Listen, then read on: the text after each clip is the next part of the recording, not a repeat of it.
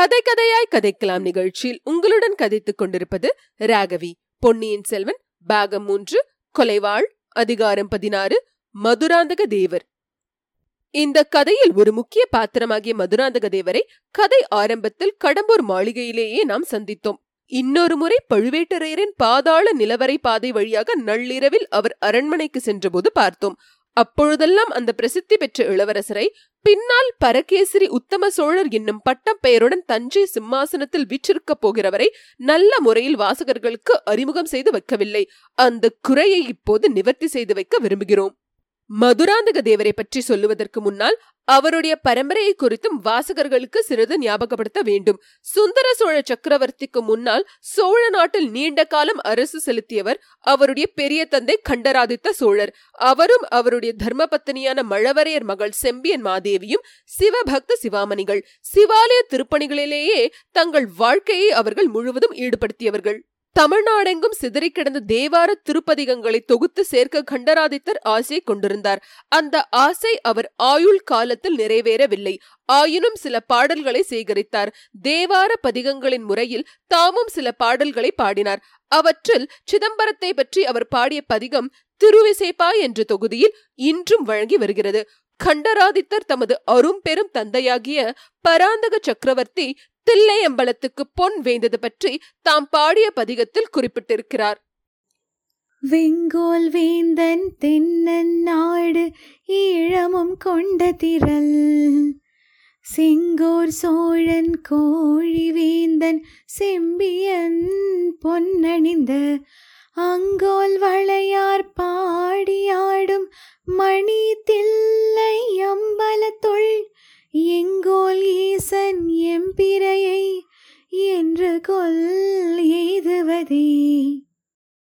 என்ற பாடலில் தம் தந்தை பாண்டிய நாடும் ஈழமும் வென்றவர் என்பதை குறிப்பிட்டிருக்கிறார். பதிகத்தின் கடைசி பாடலில் தமது பெயரை அவர் குறித்திருப்பதுடன் தம்முடைய காலத்தில் சோழரின் தலைநகரம் தஞ்சையானதையும் குறிப்பிட்டிருக்கிறார். சீரான் மல்கு தில்லை செம்பொன் அம்பல தாடி தன்னை காரார் சோலை கோழி வேந்தன் தஞ்சையர் கோன் கலந்த ஆராவின் சொல் கண்டராதித்தனருந்தமிழ் மாலை வல்லார் பேராவுலகிற் பெருமையோடும் பேரின்பம் ஏதுவரே கண்டராதித்தற்கு போர் செய்து ராஜ்யத்தை விஸ்தரிப்பதில் நம்பிக்கை இருக்கவில்லை. போர்களினால் மனிதர்கள் அடையும் துன்பங்களைக் கண்டு வருந்தியவரானபடியால் கூடிய வரையில் சண்டைகளை விளக்க முயன்றார். சமாதானத்தை நாடினார். இதன் காரணமாக இவர் ஆட்சி காலத்தில் சோழ சாம்ராஜ்யம் மிக சுருக்கலாயிற்று.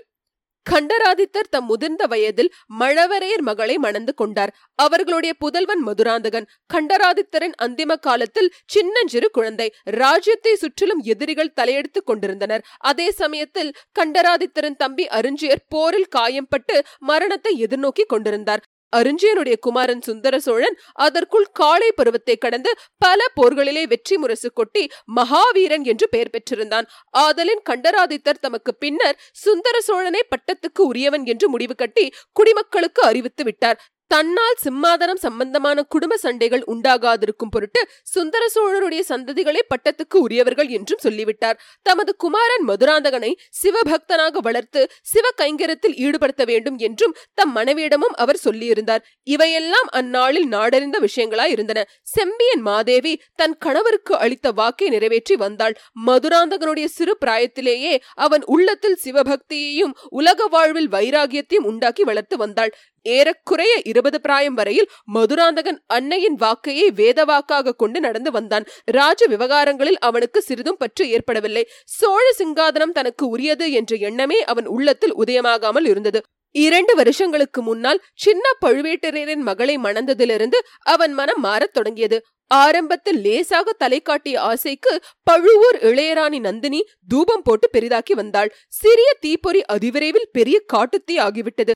பல்வேறு காரணங்களினால் சோழ நாட்டு சிற்றரசர்கள் பலரும் பெருந்தக அதிகாரிகளும் மதுராந்தகனை ஆதரித்து சதி செய்ய முற்பட்டதையும் பார்த்தோம். மதுராந்தகனை சிம்மாசனத்தில் ஏற்றுவதற்கு சுந்தர சோழர் கண்மூடும் சந்தர்ப்பத்தை அவர்கள் எதிர்நோக்கி இருந்தார்கள். ஆனால் மதுராந்தகனோ அவ்வளவு காலம் காத்திருப்பதற்கே விரும்பவில்லை. சுந்தர சோழருக்கு சிம்மாசனத்தில் பாத்தியத்தை இல்லை என்றும் தனக்கே சோழ சாம்ராஜ்யம் வந்திருக்க வேண்டும் என்றும் அவன் எண்ணத் தொடங்கினான். அதிலும் இப்போது சுந்தர சோழர் நோய்பட்டு படுத்த படுக்கையாகி ராஜ்யத்தை கவனிக்க முடியாத நிலைமையில் இருக்கிறார் அல்லவா ஆதலின் ஏன் தான் உடனடியாக தஞ்சாவூர் சிம்மாதனம் ஏறி ராஜ்யபாரத்தை ஏற்றுக்கொள்ளக்கூடாது? இவ்விதம் மதுராந்தகனுக்கு ஏற்பட்டிருந்த அரசுரிமை வெறியை கட்டுக்குள் அடக்கி வைப்பது இப்போது பழுவேட்டரையரின் பொறுப்பாய் இருந்தது அவசரப்பட்டு காரியத்தை கெடுத்துவிட அவர்கள் விரும்பவில்லை. சுந்தர சோழரின் இரு புதல்வர்களும் வீராதி வீரர்கள். அவர்களுடைய வீர செயல்களினாலும் பிற குணாதசியங்களினாலும் குடிமக்கள் உள்ளங்களில் அவர்கள் இடம்பெற்றிருந்தார்கள். கொடும்பாளூர் வேளார் திருக்கோவலூர் மலையமான் என்னும் இரு பெரும் தலைவர்கள் சுந்தர சோழரின் புதல்வர்களை ஆதரித்து நின்றார்கள். சைனத்திலேயும் ஒரு பெரும் பகுதி வீரர்கள் சுந்தர சோழரின் புதல்வர்களையே விரும்பினார்கள். ஆகையா சக்கரவர்த்தி உயிரோடு இருக்கும் வரையில் பழுவேட்டரையர்கள் பொறுமையுடன் இருக்க தீர்மானித்தார்கள். இதற்கிடையில் சக்கரவர்த்தியின் மனமும் சிறிதளவு மாறியிருந்ததை அவர்கள் அறிந்து கொண்டார்கள். தமக்கு பிறகு இளவரசர் முதுராந்தகனுக்குத்தான் பட்டம் என்று சுந்தர சோழரே சொல்லிவிட்டால் ஒரு தொல்லையும் இல்லை. இதற்கு குறுக்கே நின்று தடை செய்யக்கூடியவர்கள் இளைய பிராட்டியும் செம்பியின் மாதேவியும் தான் இளைய பிராட்டியின் சூழ்ச்சிகளை மாற்று சூழ்ச்சிகளினால் வென்றுவிடலாம். ஆனால் தமிழ்நாடெங்கும் தேவாம்சம் பெற்றவராக போற்றப்பட்டு வரும் செம்பியன் மாதேவி தடுத்து நின்றால் அந்த தடையை கடப்பது எளிதன்று. அந்த பெருமாட்டி தாம் பெற்ற புதல்வன் சிம்மாசனம் ஏறுவதை விரும்பவில்லை என்பது எங்கும் பரவியிருந்தது. அன்னையின் வார்த்தையை மீறி மகன் சிங்காதனம் ஏறுவதை குடிமக்கள் எப்படி ஏற்றுக்கொள்வார்கள்? ஒன்று அந்த அம்மாளும் தமது கணவரை பின்பற்றி கைலாச பதவிக்கு செல்ல வேண்டும்.